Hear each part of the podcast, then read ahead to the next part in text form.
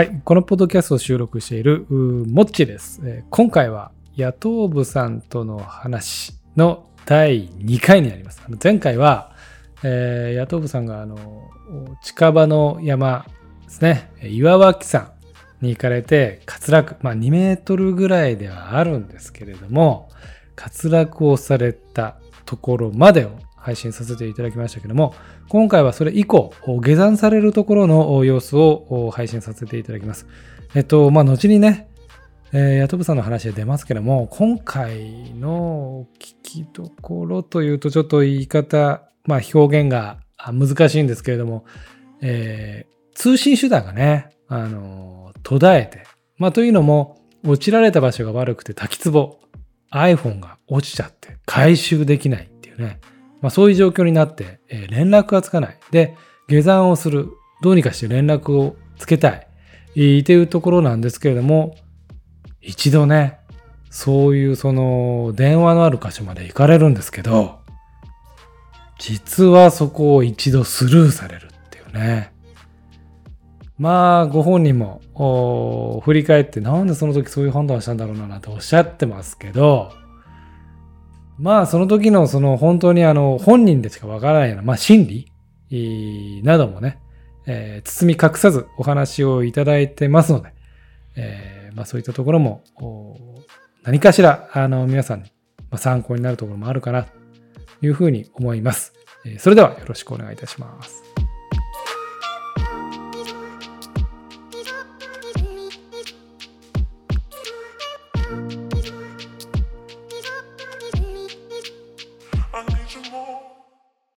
はい。はい。ちょっと今一瞬ね、あの、トイレ休憩。一番シリアスなところシリアでスなところでトイレ休憩ね。いや、だって、はい。いや、今ね、話聞いてリアルだなと思ったのは、うん。背中の感覚がないっそう。ていう、強打しすぎて、強打しすぎて。背中の感覚がなくて、あ、もうこれやらかしたなと。うん。うん。もう、あ、これまずいなと。うん。まあ、そこはもう直感やね。そう。もう、うん。ただ、まあ、携帯がないんで、うん。まずは、携帯探さなきゃと。なるよね。うん。で、まあ、あの iPhone8 うん。なんで防水やから、あ、そうかそうか。まあうん防防水だから。防水だから見つかりさえすればうん見つかりさえ使えるとあはいはいで、携帯探さなきゃいうことで、まあ、川のこう、水面を探すわけなんですけど、うんあの、水量がね、うん。ものすごくて、はいはいはい。あの、もうホワイトウォーターになってるわけよ。真っ白。あの、あ、あ、泡で。その、あ、そんな、その、ね、いや、自分のね、うん。一瞬、その、まあ、今からだから言えるけども、うんえー南大鳥だったっけ？南大鳥の天然水。天然水っていうハッシュタグを思いついて、この構図でこの大滝を取ろうとうん。思って、うん。その滝は僕のイメージは、すごくこう、静かなね。静かな、まあ、叩き壺はゴーゴー言ってるけど、うん。その下はこう、まさに透き通るような、うん。あの、川というか、うん。水、水、水のその溜まってるイメージをしてたんだけど、うん。もう、現実は、ホワイトウォーターで、もう何にも見えない。あ、そう。うん。でも、うん。探すわけよ。ね、やっぱ探さないと、それね、唯一持ってきたのがハンドボトルとスマホやから。今ね、使ってるイメージは体半分ぐらいだけど、それは正しい。そう正しい。あじゃあ、腰ぐらい、腰ぐらい。じゃあ、そのなんだこう、自分が全部浸かるほどのうん、もんじゃない。もんじゃない。だからまあ腰ぐらいまでこう川に入りながら、携帯をこう探すわけなんだけど、ただし手をつけば、ズボッといくぐらいのそう。というかもうね、あの、真っ白で、もう水面からはまずこう川底が見えないよね。見えないでしょ。で、これこれどうするかっていうと、潜るのよ。潜った？もうもう顔、顔つけて、顔つけて目を開けて、ひ、いや、背中は？背中いや、だは。から感覚がないからまだ、戻ってきてないから。でも焦ってるよね、ここ、うん気持ちだからまずはうん携帯探さなきゃってなって、助けを呼ぶととりあえずうんこう手探りで見えないながら探すんだけども、もうある、もうね、手手の感触だけで触っても川底の石ばっかり触って、でこれじゃあかんと思って顔をつけて、目を開けて、探すわけ。いや、これ、そう。リアル。リアルでしょ？今まあちょっと、まあこのね、うんあの、収録はちょっとまああの、いわゆるポップに行こうとはい。いうふうにしてるから、してるから、うんもう今になってこうシリアスにね、んやってもあれというのもあるし、うんこのお互いこのな中でもあるんで、うんこういう話し方はしてるけど、うんいやー焦ったでしょ。えー、まあ、真顔で、多分ね、と、そう、当時はね、多分かなりいい真顔してたんじゃないかなって。真顔でしょ、それ。もう、もう、もう、撮っときたかったな それ言う？それ。もうね、撮るものがないからね、スマホがないから。ちょっとね、ちょっと、う今あのトイレ休憩の時に、うん。あのゲスト呼んでて、あ、はいはい。はい、あのー少し、今笑い声がね、少し入ってきて、今九州のはい。マイクさんに、はい。えー今あの、スカイプで繋いでます。ね。お疲れ様ですお疲。れ様です。マイクです。よろしくお願いします。ま、あの、しえ、新越はだから、あれ？もう、そう。もうね、え？もう？2週間 ?2 週間ちょっと。ちょっとか。うあのーちょっと、うんん。ね。ね、トレイルランやってる、あの、2週間。マイクで、その九州のマイク。うん。で、えー今回、マイル挑戦マイルするんですで、ヤトさん、ペーサーをね、もう、サーペイを。サーペー、いや、でもこれ何やってよかったね。そう。ただ、まあ、ね、あのー不幸中の幸いというか。ちょ、ほん、あの、ママイクまだ会ってないでしょ？その、会ってないよ滑落以降合ってない会ってないでしょちょっとね、あの、や、や、ややあの、ややあの、大きくなってる感じがしなくもないけど、や、ややね、ちょっとだけね。ちょっとだけ、やっぱり1ヶ月走らないとうん、こうなっちゃうね。うんまあ、ちょっと九州という遠いところからですけど、あの、この、えー収録にまたあの、ご協力いただきたいと思います。また、じゃあよろしくお願いしますよろしくお。願いします。まだこれ続きますんで。はいはい。あ、でもあの、適当にあの、忙しくなってる スカイプ切ってまた繋ぐなりなんなりしていただければと思う。あ、わかりました。ははい。で、で、い。はい。で、まずは携帯を探すのにね、それを何度も繰り返すんですよ。何度も潜って、探して、うわー手探りで。で、で、これね、時間的にしてどれぐらい探してたんかっていうのはちょっともうその時のね、感覚がわからないんで、うんあのー何分ぐらい探してたかわからないんだけども、まあ、でも、5分、5分とかではなかったかもしれないですね。まあ、その長いでしょ、実はうんそのやっ多てる側としては。やっぱり探さないととうん。思ってるんで、うん。で、ただね、まだ7月の頭でしょ、うんで、梅雨で水量が多かったんで、うんただね、その探してるうちに、うんだんだん体が冷えてくるっていうのが分かってきたんですよ。あれ？と。これ体ちょっと冷えてくるなと。マジで？うん。怖いなでね、これ以上探したら、ちょっともう低体温症とか、ちょっと動けなくなるのもちょっとなと。なんかその、ん？白みたいな、こういう、手とかがこう、うん。あれ？なんか寒みたいな。それはないけど、そうだよやっぱりね、ずっと、あの、川の中に、まあ、使ってる状態で、うんしかもその川ってずっと流れてくるでしょ。あの水流、水量があるでしょ、水流が。もうそのフレッシュだからあ、そうそうそう。だから、どんどん冷たい水が体に当たるから、もう理想のかけ流あ、し。そう。もうかけ流し。だから、多分5分今日ぐらい入ってたと思うんやけども、まあ、体が冷たいというか、まあ、これ以上探しても、ちょっと、低体温症になったらまずいかなと。怖いね。と思って、もう携帯は、これ諦めようと。はいはいはい。まあ、じゃあ、上がるかと。そう。じゃあ上がるかと。上がるかですね。うん。上がれるとこあったかなそうそう。それは決断ですよ。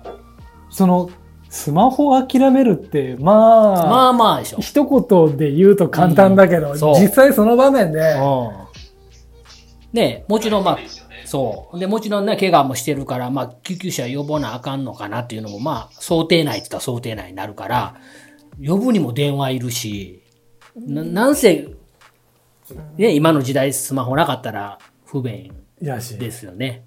あのーい今の状況を細かく知りたいからちょっと聞いてるんだけど聞くんだけど、うんその背中の落ちたのも一瞬。一瞬。そのグラッとかそういうのもなく、もういきなり滝壺というかその水の中、うん。でどうやら背中の感覚もない、はい。で探して、うん。で手なんか寒くもなってきてる、でその中でねその頭の中でその自分は大怪我してるっていう認識はあったのそれともどっかにこういやこれでもちょっと背中い今はあれだけど多分上がったら何ともないかもしれないしとかなんかそういうようなのがえっ、とね、多分背中の感覚がない時点で、これをやらかしたなというのは自分の感覚ではあるけど、ただね、えっ、と、頭を打って血を流してるわけじゃないね。何にもそのうん。血が流れてない血が流れてない。で、えっ、と、肘とか太もものあたりをどうも吸ってるみたいうんなんですよ。落ちた時にね。岩でガッと吸ったみたいなんやけど、その腕が曲がらないとか、足が動かないとか、あの、肘がすごく腫れてるとかね。ではなもういない。外傷全くない。もしかしたらこれいけるんじゃないかみたいなそんなそうで、まずスマホは、まあさっき言ったみたいに、ちょっとこれ以上探しても体体温が下がって、低体温症、まあまだ下らな山を下るという選択があったんでね。これでちょっと動けなくなるっていうのも連絡手段がないし、さっき言ったみたいにハイカーも通るところじゃないから、でもスマホは諦めて、もう、これはもう下山しようと。いうことで、まあ、川に落ちてたから、川からまあ這い上がるわけなんですよね。さっきの遊歩道に。とりあえず。まあ、這い上がるところは普通にあった。まあ、あの、石とか岩とかがやっぱりあるん手で、そこに足と手をかけて。かけたら、うんうんで、えー、まあ、とりあえず一旦上がると。体はじゃあその時点では動くんだ。動く。動くんだ。動く。ただ背中がものすごくこう、そのぐらいから傷んでくるんですよ。じわーっとなんか背中やっぱり感覚が戻ってくるよね。うん。で、背中痛いわー、息苦しいわーっていう感じなんですよ。まだ、まだ。うん。でももう携帯を諦めるから、もう連絡手段はもう下山するしかないんですよ、自分で。うん。うん。そこから電話できないんでね。うん。下山するしかないと。うん。ということで、うん。えー下山を試みるとうん。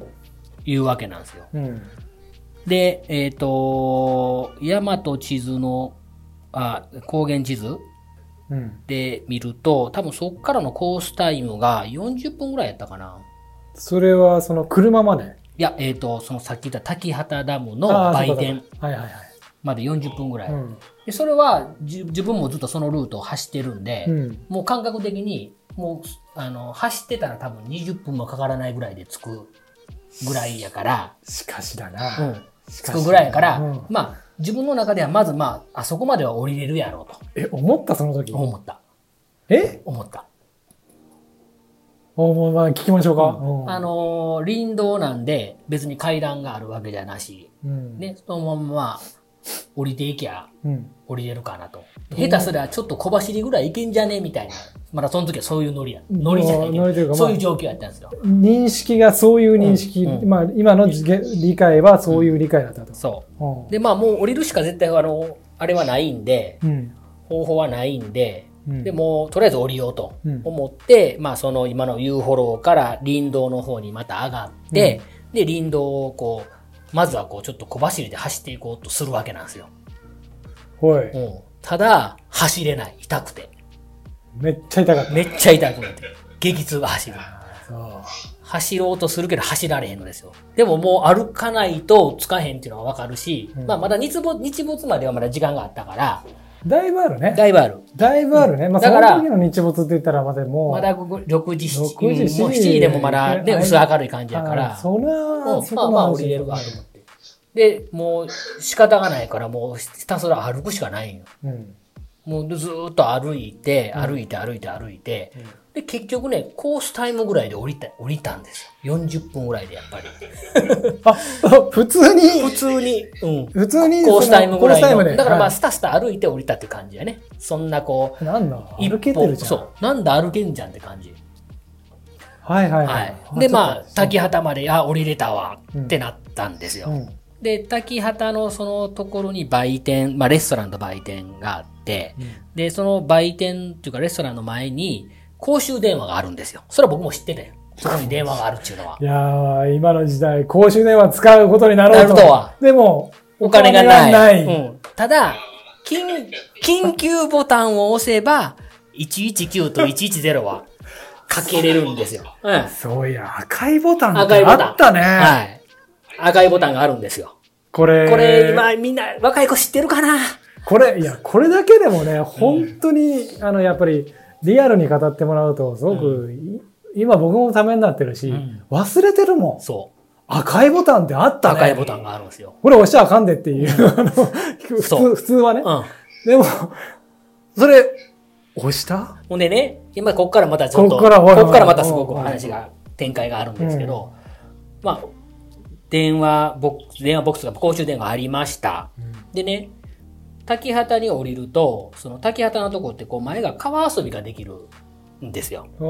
で、そこにね、幼稚園児が川遊びに来てて、幼稚園で。あら多分何十人ってこう、清い、あの、みんなライフジャケット着てねあ、。もう完全な平和な絵であ、すね。そう、平和ね。そこはね。うん幼稚園児がおるんですよ。うん。うん。で、えっ、と、今言う公衆電話の横に、あの、コカ・コーラの赤いベンチがあってね。はいはいはい。で、そこに、ロードバイクの人があ一人座ってたんですよ。はいはいはい。トレーニングで来たトレーニングで来た。まあ、感じね。滝原ダムのところのね、ロードをこう、ロードバイクでずっと走ったりとかっていうのはよくある話になって、うんそこ座ってはったんですよ。うん。で、まあ、降りてくるときはもう滝畑降りたらうん、救急車呼ぼうと。うん。こんなに痛いし、これはもうやばいとうん。思って降りてきたんだけども、うん。まあ、園児が川遊びをしてて、うん。で、ロードバイクの人もそのベンチに座ってて。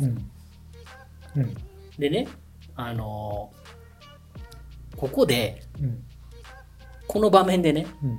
僕が公衆電話から、あの、山で滑落したんで、救急車お願いしますっていう電話をね、入れるうんわけじゃないですか。うん。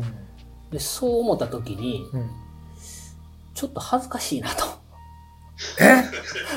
ていうのは、ってにいうのは、別に僕、見た目どっこも怪我してる感じないでしょ。でも背中見えてないだけで背中血だらけかもしれない。ただね、あのまあまあ。血は出てなかったあコースタイムで帰ってる間、そうそうそうちょっと背中触ってみたいーあもちろんう。そうそう。あ、俺血は出てないな、みたいな。そうそう。だから見た目別に単なる、なんか生きったトレイルランナーみたいな、なんだこいつ生きって、ボトル一本出来上がってみたいな感じで、で、僕がまず思ったのは、まあねそのね、公衆電話のすぐ横に座ってるロードバイクの人は、ん僕が電話するの絶対聞くわけでしょその場におるから。だその時に、こいつ怪我してんのって、まあなるわなと。ねうん。で、まずちょっとそれちょっと恥ずいなと。そこでそう思っちゃうか。っていうのは、さっき言ったみたいにコースタイムで降りてきてるぐらいやから、まあ、なんかね、最初はまあやばいと。最初怪我した時はやばい。これはもうやらかしたとうん思ってんだけども、降りてくる間にいろいろ考えるわけよ。うん。救急車呼ばなあかんなとか、あ車向こう、もう一山向こうやと。うん。ね。で、もうズボン濡れやし、着替えもないし、身分証明するものも何もないし、うんスマホないし。スマホもないし。で、いざ降りたわ。その、に、ほのぼのとした光景があってねう。ん。で、一つはまあそのロードバイクの人がその電話のすぐ横に座ってて、うん。そんな至近距離いもうすぐ横や。や、もうここ細かく聞くとこじゃないかもしれないけど、すっごく興味があって、もう普通のそういうなんか、茶屋じゃないけど、どの山にもある、あの、いわゆるその、たまり場じゃないけども、まあそういうとこじゃないですか。そう、え電話、聞こえる？電話がね、道路沿いに向かって外に立ってるんですよ。はい。で、その横にベンチがなんかあるんですよね。あってうん。で、こいつ絶対き、まあ絶対聞こえる距離。聞こえるな。間違いなく聞こえる距離ロードバイカーに聞こえるなと思って、ちょっと恥ずかしかった。ちょ、ちょっと恥ずいなと。と思って、こいつ怪我しやがったと。うん。まあまあ、それがまず最初にあったのと、うんで、もう一個はね、うん。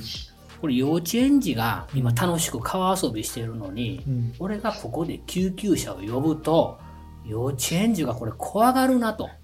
せっかく楽しい川遊びが、うんなんか大人が怪我して救急車で運ばれたという記憶に 書き消されてしまうなと。まあいや、まあそうだけど、まあでも、そうか、その自分の認識そうとのあれだもんね急にその自分が助かる状況に陥ると、うん。急にね、なんか、あの、そういう、そういう状況なんだろう。えっ、となんか、現実逃避現実うん、なる。これね、あの、なるよ。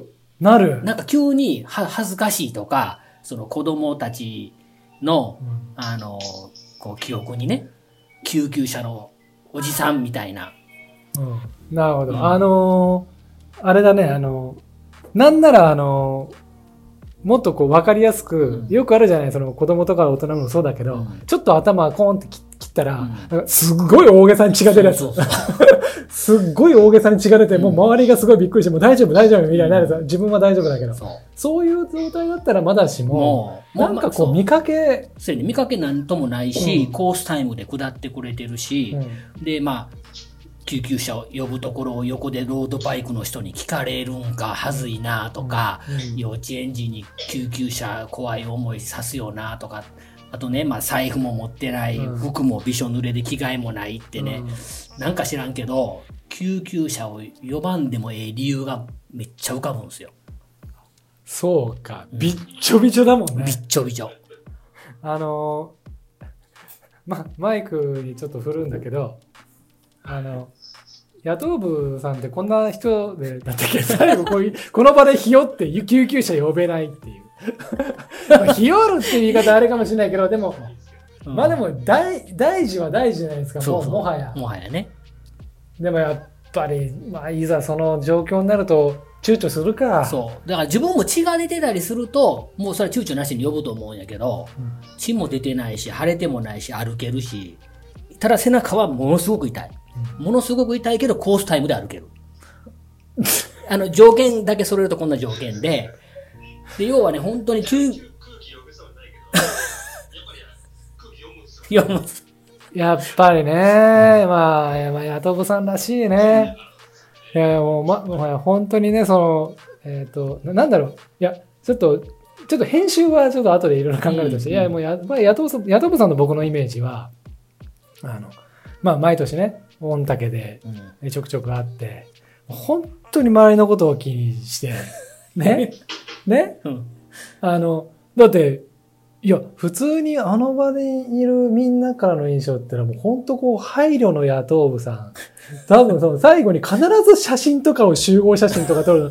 もうカメラ担当とかね、必ずさ、買って出るタイプじゃない。うん。やっぱり、まあそういう自分がこう危険な状況に立たされてるのに、うん最後その子供とか見ちゃうと、うんなんかこうびっくりするかなと思っちゃう。そう思っちゃう。思っちゃいそうだもんね。うん逆に僕なんかはもうためらわずあ、ーいやもうでもちょっととりあえずもう背に腹変えないじゃないけど、うんなんかもうかけないと、もうん。うスマホもないしみたいな感じでかけちゃうけど、うんそう。かそそれなのか、うんいや本当に現実はそうじゃなくて、うん。まあそういう場に僕が遭遇してないだけで、うん。ちょっとやっぱ、いざその場面になると、うん。そういうことになるってことなのかもしれないですそう。だから本当にでも救急車を呼ばなくていい理由を考え始めるんですよ。いけるだろうみたいなね。いけるだろうん、で、その、救急車を呼ばない。まあ、あの、この後結局救急車呼ばなかったんですけど、うんその極めつけは、うん要は、ここで今救急車を呼ぶと、うんえっ、と、管轄的にはね、河内長野市の救急隊が来るはずなんですよ。ほう。ん。う。ででね河内長野市の救急隊が来るってことは、はい。はい。河内長野市管内の病院に搬送されるんかなと。いやーちょっとこっからちょっと素人じゃない、うんそうそうそう。あれだね。そう。のもうね、もうね、あの、その、呼ばない、な、自分の中で、やっぱり呼ばんとこっていう結論をつけたいんで、要は、このまま読んでも、河内長野市内の病院に運ばれて、で、まあ、うん、え？入院したりね、うん。すると、こう家から、まあ、例えばね、奥さんがお見舞いとか来るとか、まあ、例えばその、入院しなくてもはい、その病院からは自分で帰りなさいになるんで、あこれ帰るのが大変になるから、どうせ呼ぶなら、うん。まあ、車の置いてる泉市管内の方がいいよなってなるんですよ。そんな管轄のことまで普通考える？いや、まあ、だまあでまあ、結論から言うと、そう、そういうことを考えれるほどぐらいの程度の、まあ、怪我やったと。ってことになるんやけどね。まあそうだけど。まあでも、まあ、ヤトブさんらしいね。そういうなんかいわゆる危機に遭遇した時の、うん。あのーなんだろう。えーその後のことまで考えてね。そいろんなそのコンティンジェンシープランの、うんあの、1と2そと、とかみたいなのと一緒で、まあ今ここだったらこうこうなるけど、ここっち行ったらこうなるなみたいなのをちょっと考えちゃったう。考ね。えちゃった。で、まあ、要は、まあ、その、はず、ね、呼ぶのに、労働バイクの人に聞かれたら恥ずかしいとか、まあ、子供たちもかわいそうやなっていうのがありつつ、まあ、それって結局、し知らん、知らない人、知らない子供の話やけども、こっちのその病院に入ってそこから帰るとか入院するとかっていうのはこっちの話になるんで、うん要はそっちの方が妙になんか説得力が自分の中であるんですよね。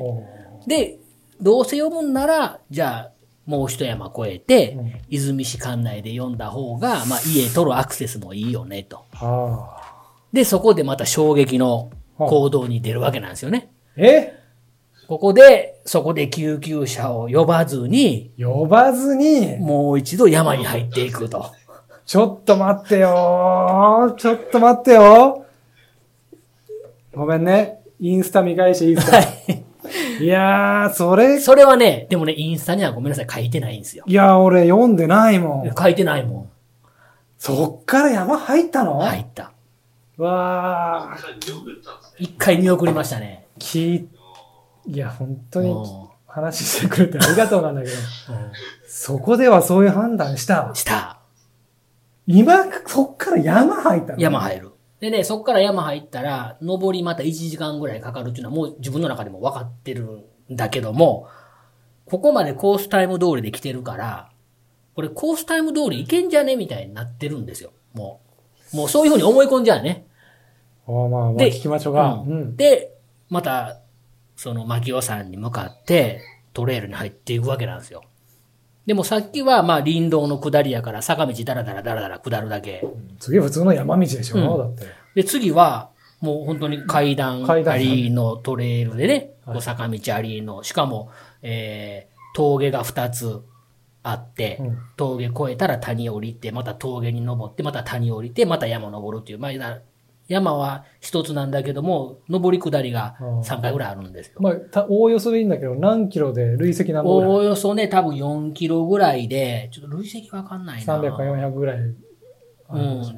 に2、300ちゃうか2、な。300。でもまあ、まあまあ。まあそうか、でも累積でいくと多分400ぐらいあるかもしれない多。分10%ぐらいあるのね。うんうんで、もう行くわけなんですよ。はいはいで、まあ案の定、あの、下り、ね、あの、なだらかな下りじゃないんで、うんもう歩くたんびに背中に激痛が、ドカーンドカーンってもうハンマーで殴られてるみたいに、上り下り？えっ、とね、下り。下りだうね。ん。そで、れ息ができなくなるんですよ。うーってなるから。そもそも、えっと、動かずに、うん。こう、静止してる状態、まあ、ちょ、うん立ってる状態で、普通に呼吸はできる。呼吸はね、浅くなる。深くすると痛いんで、浅い呼吸だったらできるんですよ。でももうずっと背中に痛みがあって、もうちょっと体を動かしたら、もう激痛がドーンとくる感じ。うんでもまあ、山入っちゃうから、登っていくわね。で、さっき言ったみたいに登りより下りの方が。激痛が来るから、うんまあ登りは登って一つ目の峠っていうかね、登り基調のところまで登り切って、下り出したらドーンってもう激痛が来るわけよ。うんただもう、山越えて向こうまで、うん要は車のところまで戻ろうって自分の中で決断してるんで、その戻るって、また滝肌にね、戻って、もう一回救急車呼ぶっていう選択肢はもう頭の中に浮かんでこないんですよ。もう進まないと進まないのって。これもう進まなきゃしかもう頭の中にはないんですよ。だから戻るっていうのはもう考えも、考え及びもしない。ええだから多分遭難とか、うんいうのはそういう心情になるんやろうね。戻るっていう、戻ったらすぐ戻れるのに、戻るっていうのがね、もう頭にも浮かばないです。もう行かないといけない。行けないともうあかんという思考しかもう頭の中に働かないですよ。いやーちょっとそれ興味深いんだけど野党部さんっていやなんかこうちょっとこうあのカットしてほしいとこは後で言ってくださいね、でし仕事上の話をしちゃいけないいけないと思うんであれなんだけど、多分なんだろう世の中のいろんなことを知っていうかその緊急的なことが世の中あったら、うん。多分たいろんな事例とかはし知って人より知ってまあ、人る方だと思う。よりも知ってる方かもしれないですね。危機管理的なちょっと仕事のね、面ちょっと人よりは絶対知ってる方じゃないですか、うん。だからあのある意味そういう時にはすごく冷静に、うん。まあ、日頃からまああのふざけてるけど冷静じゃないですか、うん、そうですね。そうですねって。そうですね。え でも冷静じゃない。うんえそこでいやだって数百メートル帰ればとかそう。500メーター帰ればとか、あるわけで1キロ帰ればとか思い浮かばなかった？思い浮かばない。もう車のところまで戻らなきゃしか思い浮かばない。激痛って相当痛かった相当痛い。だから途中立ち止まって、呼吸整えて、また進むっていうのを繰り返し。まあこれ、もうさっきから何回も言ったから、よりイメージしたいからな。けど、ハイカーは？ハイカーはね、ゼロ。もう時間的には多分、1時回って2時ぐらい。ひたすら一人で、で、まあ、その時間になかなかね、その山をお下ってくるっていうのもないし、登っていくっていうのもないんで、ゼロ、ハイカーゼロ。ゼロ誰にも合わないねまあ、ももともとゼロのとこなんでね。まあね、うんよくあるね、それもね。そう。で、まあもう行か行かないとってなってるんで、もう行くわけですよ。とりあえず。えっと、感覚的でいいんだけど、コースタイムかける何本ぐらい？えっとね、コースタイムかける、それでもね、コースタイムかける1.1ぐらいで行きましたね。え？ほぼコースタイムぐらいで行きました。それでも。あ、な、あ、な、おうん倍かぐらい、倍ぐらいはかかってんのかなと思って。思うでしょ。それでもほぼコースタイムぐらいで行行くんですよ。相当頑張ってる。うん。相当頑張りましたね。行かなきゃと。それで行った。行った。で、聖福寺って言ってさっきのまあ大鳥の終点。まあこれはまあお寺のところが終点で、お寺のところにとりあえずその大鳥の終点がボーンと取り付く感じなんですよね。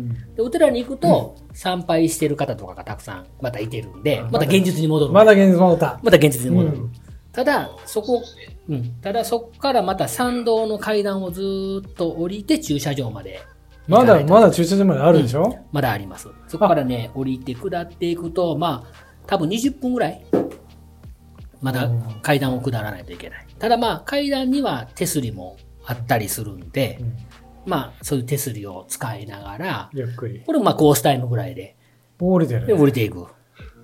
むむちゃしてるね。うん、コースタイムぐらいで降りていく。で、まあね、あの、もちろんその時間でも参拝の方はおられるんですけども、まあ参拝者から見たら、あなんか山走ってる兄ちゃんか、おっさんがな、おっさんが降りてきたらびちょびちょになってみたいな。まだ、あの、ぐらいしかままだ乾かず。まだ乾かす。まだ乾かすまあまあ性もちょっとあったかもしれないけどね。うん。で降りてくるわけなんですよ。うんで、参道の入り口に売店があって、で、売店のところの、うんえー外に公衆電話があるんですよ。さっきもあったけどね。あったけどね。